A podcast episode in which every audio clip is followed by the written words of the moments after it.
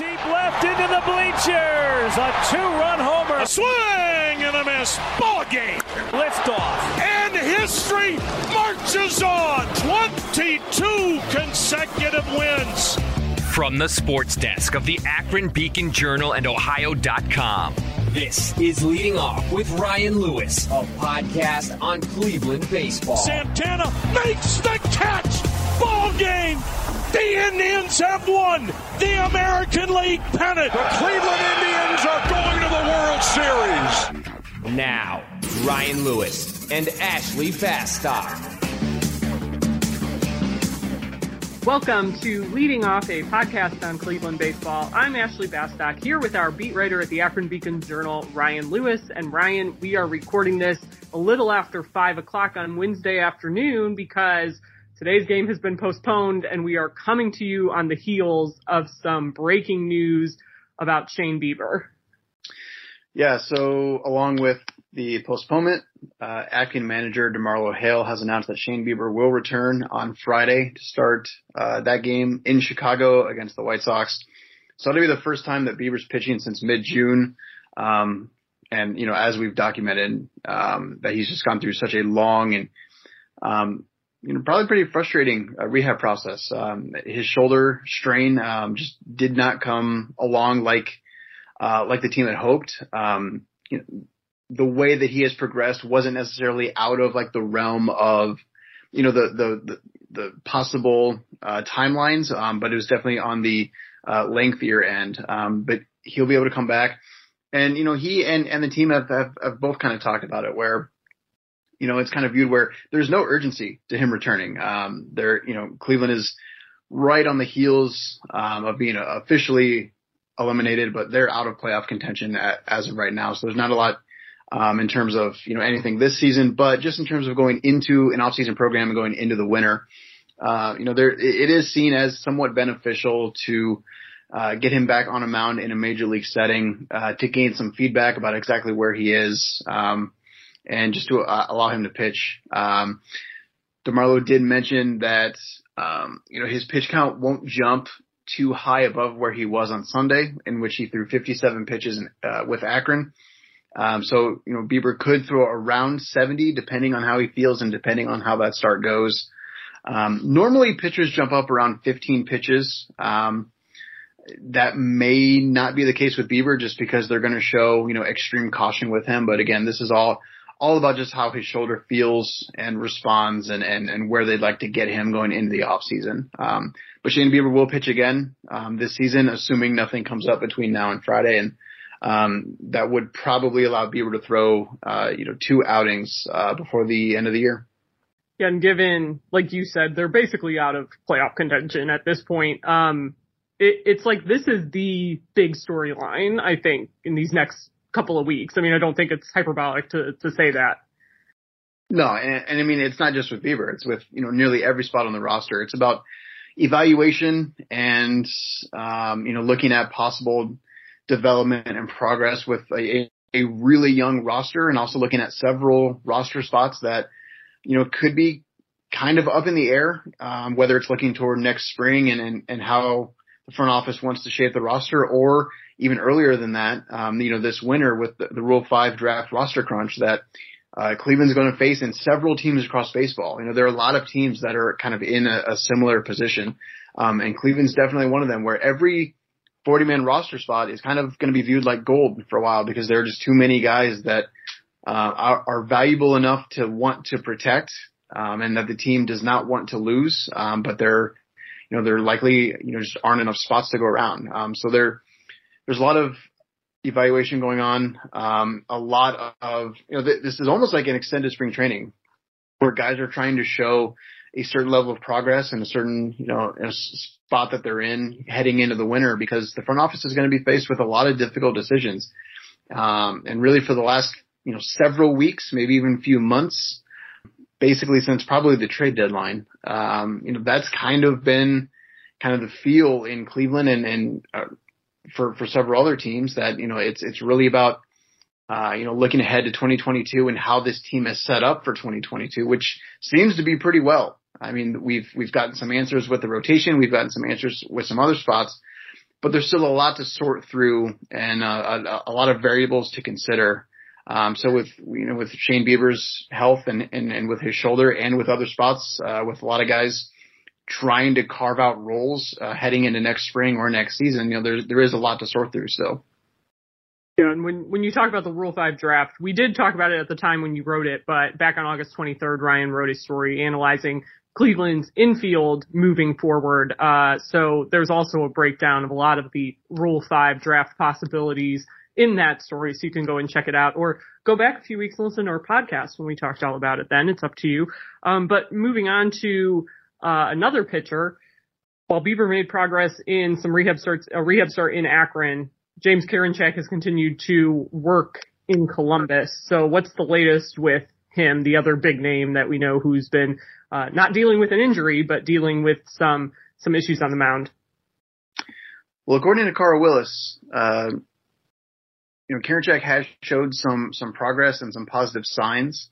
Um, you know, he had a, a, a, lot going wrong pretty quickly. Um, you know, and we we talked about that a week or two ago. Um, but there are some things that that Karinchak has showed uh, in AAA that have been you know somewhat encouraging. Um, you know, they've liked his, his velocity wasn't an issue, but that has been min, uh, maintained.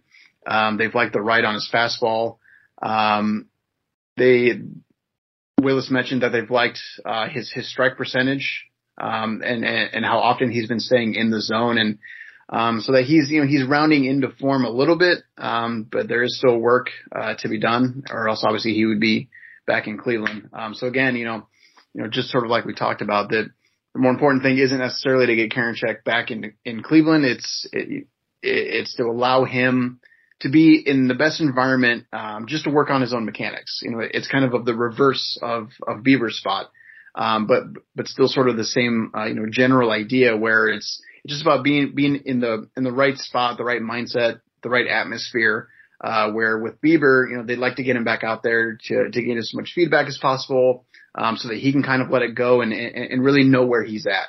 With Karinchak, um, it, it's it's more about you know getting him away from that competitive atmosphere and just just allowing him to focus on the process instead of the results as he tries to work his way back, which is re- really something similar uh, with with how the team handled Triston McKenzie for several weeks, where they they made it a point to stay away from him even when you know a need arose and then another need came through and then um, you know, just all these pitchers were having to be called up, and they went to Logan Allen instead of Triston McKenzie, even though Allen had just uh, come back from an elbow injury, um, because they they they wanted to make it um, a, a real goal and, and, and to be real intent with giving giving McKenzie as much time as possible just to work on his stuff and not have to worry about results at all in AAA. And that's kind of something simpler with Karinchak, where they just want him to be able to um, to go out there, throw, analyze it, um, look at some film, look, look at, uh, you know, some of those numbers that, that always come with that and, um, just get him as, as in, as good of as, or in as good of a spot as possible heading into the winter, which again, it's, it's all about setting up 2022 right now. And, um, so Karinchak continues to, you know, pitch in AAA Columbus, but at this point, there are some things that, uh, Cleveland has liked, um, but there's, there's still some things to work out there as well. Switching gears to things that have happened on the field in Cleveland recently, uh, one of the more interesting stories from the past week now, ex-outfielder Anthony Gose flashed 100 miles per hour in his pitching debut for Cleveland during Monday's doubleheader and you have this quote in your story. It was a good enough quote to even make your headline. It's one of my favorite quotes from the year where he said, I guess I'm just too stupid to quit. So, um, definitely more of a, a feel good story here, here recently. I know I love stories like this. Yeah, that was a great line from him. Um, because you know five years ago he he walked off the field as an outfielder and um, had a pretty rough couple months um, where he was sent down, um, dealt with quite a bit, it's been documented, and um, you know the, the, the following spring tried to make the roster uh, in Detroit, did not make the opening day roster, and basically just tried to make the sort of the conversion back to a pitcher, but in terms of of, of being a, a major leaguer, um, you know, trying to to find his road back to the major league level uh, on the mound. And it took five years through three systems. He went up and down the minors. Um, was always kind of viewed, you know, for several years he's been viewed as, he's a hard throwing lefty, which will always, you know, those guys will be given uh, a pretty lengthy leash, um, because that's, you know, that, that's not the most common combination for a pitcher. Um, and when he can throw that hard, he's going to be able to, to, to have some time to try to figure out. And it, and it, it definitely took some time, but he got 39 pitches. He hit 108 times. He hit, I think 99, like 21 times or something like that out of 31 pitches or, or somewhere close to that. Um, so his situation, it's, it is a difficult one because he's out of options, which did play a role in how long the team had to wait to, to be able to call him up. Plus he had to get to a point where, you know, he was pitching well enough to be able to do that. Um, and he mentioned, you know, he pitched for Team USA in the Olympics, uh, a few months ago. And he, you know, he, he referenced, um, you know, that experience being really beneficial to him in terms of being able to talk with guys, being able to, to continue to refine himself. Um, you know, as, as a two pitch pitcher, it's not just his fastball. He also has to have a slider to keep guys off of the fastball. And, uh, you know, he, he, he said that that was pretty beneficial, but, you know, now he's, he's out of options. There isn't a lot of flexibility with him moving forward, but he'll, you know, he'll get about a week and a half here to, to try to show that, you know, like we were talking about, that he can carve out his role and, um, as a, a still pretty a pretty raw pitcher, but you know certainly something that's definitely intriguing when when you have a lefty who can hit uh, 100.8 miles per hour. There, you know that's that's pretty rare. So he was obviously an obvious candidate for this week's three up, three down. He did make the up portion of that list. So let's talk about the other two guys. Uh, Jose Ramirez named the AL Player of the Week this week.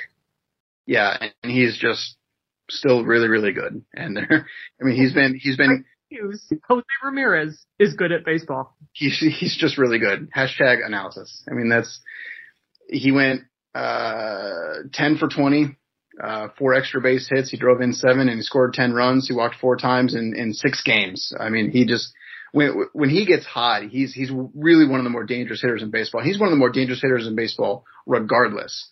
Uh, but when he gets on a roll, um, there aren't a lot of guys uh, that pitchers would rather uh, not have to face than a, a streaking Jose Ramirez.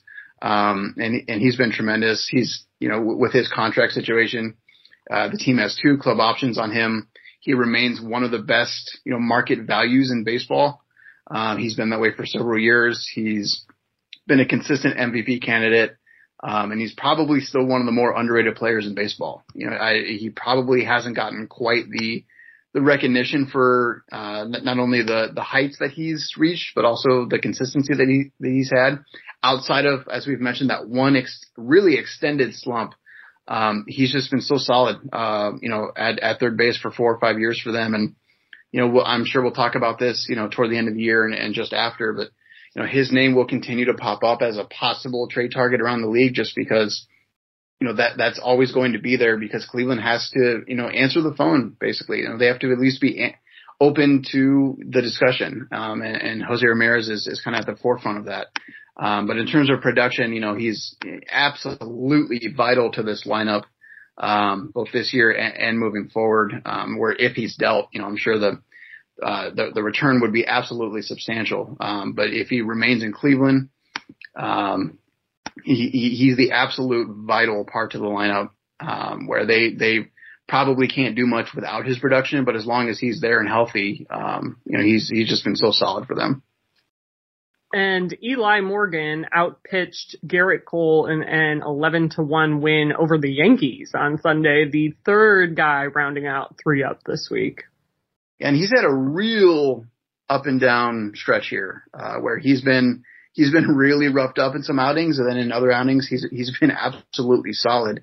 Um, and Eli Morgan is someone where, uh, you know, as we talked about Cleveland starting pitching depth, um, moving forward, there are some minor league option issues that that you know this team could run into, where some guys, uh, Logan Allen, Sam Hentges, um, who's already actually started that, and uh, DeMarlo Hale said today that Logan Allen may be converted to the bullpen in the short term here right now. So both of those guys are kind of already uh, you know, lean that way where, you know, they could offer bullpen depth.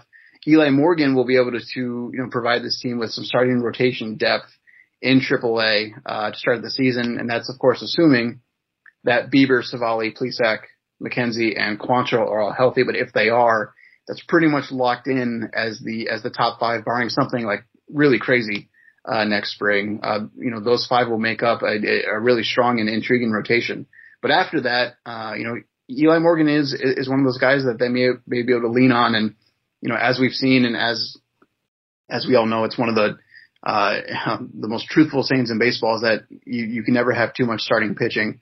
Um, Eli Morgan will be able to provide some of that depth where he's intriguing because he's had some outings where he's looked pretty rock solid. It's just that, um, you know, it's, it's kind of like absolutely crushing a drive right down the fairway and then shanking your seven iron trying to get to the green. It's, it's just, there hasn't been a lot of consistency where he's put it all together multiple times in a row.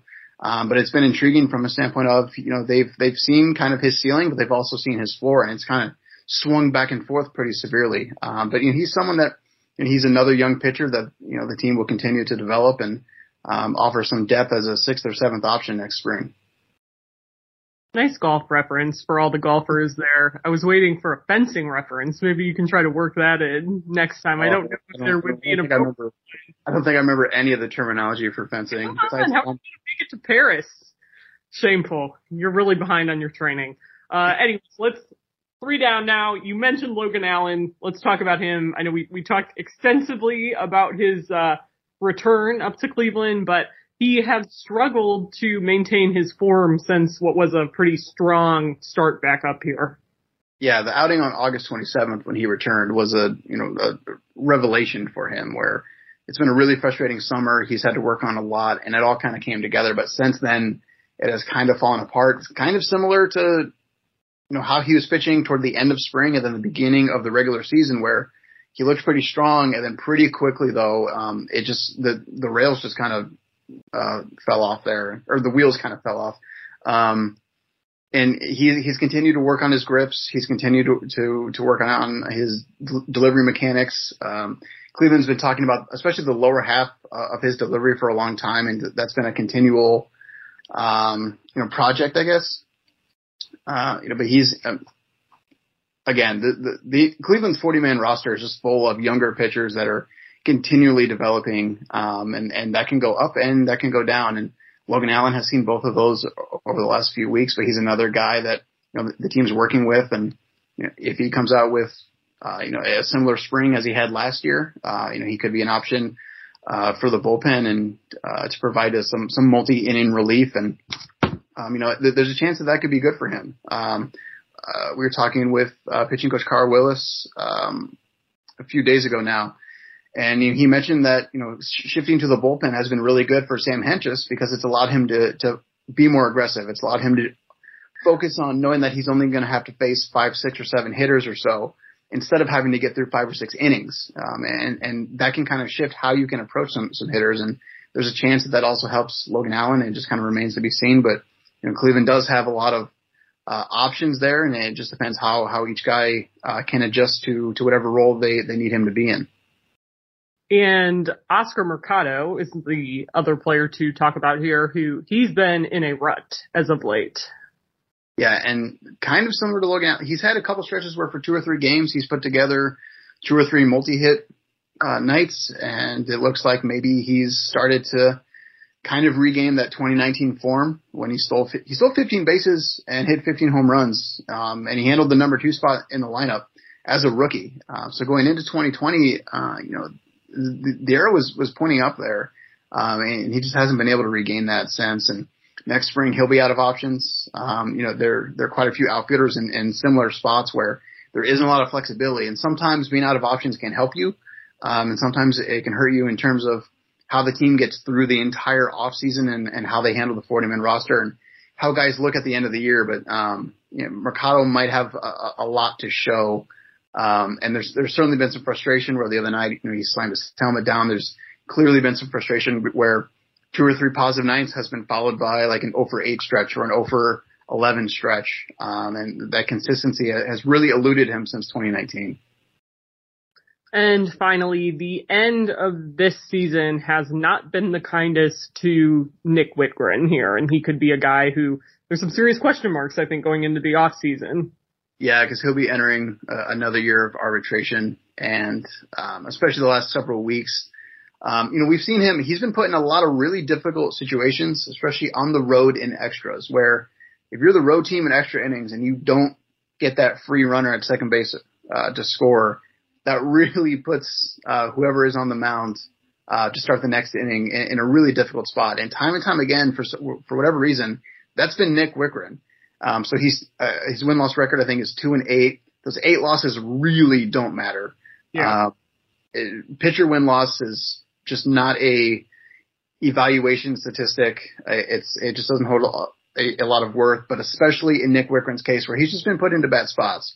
The problem is that you know what what is substantial uh, is that he's just really struggled. Um, where it's not just the free runner scoring; it's uh, you know he's he's really struggled uh, to kind of hold things uh, you know to, just to hold things there. And uh, for a pitcher entering um, you know the, the arbitration spot that he's in with his service time. Uh, with, you know, again, Cleveland having a few starting pitchers who may have to make the shift to the bullpen uh, with how the team has handled um, anyone with a club option or arbitration recently.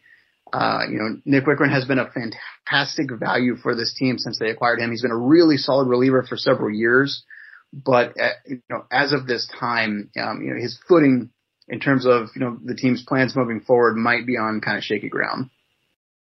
All right. Well, that's about all of the baseball that we have to talk this week, um, and especially with one less game to talk about than we thought we were going to have with Wednesday being postponed. But we talk a lot of pop culture on this podcast, and the Emmys were this past Sunday. And I wouldn't bring it up if Ryan had not texted me and then I knew he watched at least part of the Emmys. So, um, the big takeaway I think for both of us was the disappointment in Bo Burnham losing for I, I forget the main category on the main show. It's like variety special pre-recorded or something. Does that sound right? Yeah, yeah, no, no, yeah, it was like pre, pre pre-recorded variety special, and then there's some other terms, but yeah, that's basically right. Come on this podcast, but you all do not come on this podcast to uh hear me get stuff technically right about pop culture. I'm assuming. Um, but anyways, he lost to Hamilton, which I love Hamilton. I've seen Hamilton. Um, I think I was very much of the mindset Hamilton has a lot of awards already. Um, it would have been nice to see something else rewarded, possibly Bo. Um, but yeah, that was my, our one big thing that we, that we talked about, but he did win three other Emmys at the Creative Arts Emmys, which aired, I believe, the night before. So that's promising. Go Bo. Which is well deserved. I was also sad that uh, in that same category, the West Wing special yeah, that uh, that was in there too. Because that the episode that they redid is is one of the best, and that quote that I know where all the pieces on blah blah blah his board. I won't do the whole thing, but um, that's one of the better quotes in the entire series, I think. Um, and then Bradley Whitford uh, did not take it home in another category for Handmaids. Well, but listen, I don't even know why they had as many nominations. Like, I like this season more than most, but like, it feels like and this is a larger conversation to be had about the Emmys, like based on what was nominated and what won. Um, I'm going to put on my former political journalist hat here and use a political term. I think a lot of people just really down ballot voted. Like if you were not a part of the Crown, Hacks, uh, Ted Lasso, and what was the other big one? Mare of Easttown, of course, another another show that leading off uh, chooses to stand. Uh, it, really, if you were not one of those shows, it seemed like you didn't have much of a chance of winning anything. Like it felt like really that was all the Academy really watched, especially in drama with the Crown. Yeah, I feel like I, I can't even say anything about that because I was thrilled that Schitt's Creek um, ran the table. Yeah. Recently, that was awesome but I, I think, and I was listening to um, another podcast, an actual uh, qualified uh, award season podcast about this, but like it seems like it, in the past when how voting was done, people would submit an episode, you would watch that singular episode, and then maybe be able to judge things more uh, based on that, like one clip or one episode or whatever. But now it's like a lot of people are judging things based on like the entire season of a whole. So like you can say, oh, I really like Ted Lasso. I'm going to vote Ted Lasso all the way. Or I really like The Crown. To vote The Crown all the way. Um, but I, I think like in, in, uh, you know, limited series movie, whatever that long name for that category is, where that's gotten to be the more competitive category in recent years. Um, Queen's Gambit snuck in there and obviously won best limited series, which was, I was kind of shocked by because Mare of Easttown swept the acting awards, but, uh, definitely some, some interesting, interesting wins in that regard, I think. I enjoyed the guy from Queen's Gambit just telling the music like, no, no, no, no, no. I'm oh, not. Stan, he was a Twitter villain that night. I thought that was so annoying. uh, but I thought it was okay because it was a really sweet speech. It wasn't self-fulfilling or anything like that. I, I, I think he wanted to go out of his way to recognize some people, um, and kind of make his point. I, I don't really care if it, it runs long. I actually do have two, two new shows for you though that we've started. One is you. Ryan, you're telling me things that I watched like two years ago. That's fine. That's fine. But we haven't we haven't discussed it. But I, we we're like early in season two, um, and she's watched all the shows with Penn Badgley or however you pronounce his name. Yeah. We have a lot of um, conversations off mic on how to pronounce names on this podcast sometimes. but he's good. That's good. And then and this one's new, so you can't I I, I can't be accused of the same thing. Uh, only murders in the building. Ryan. What?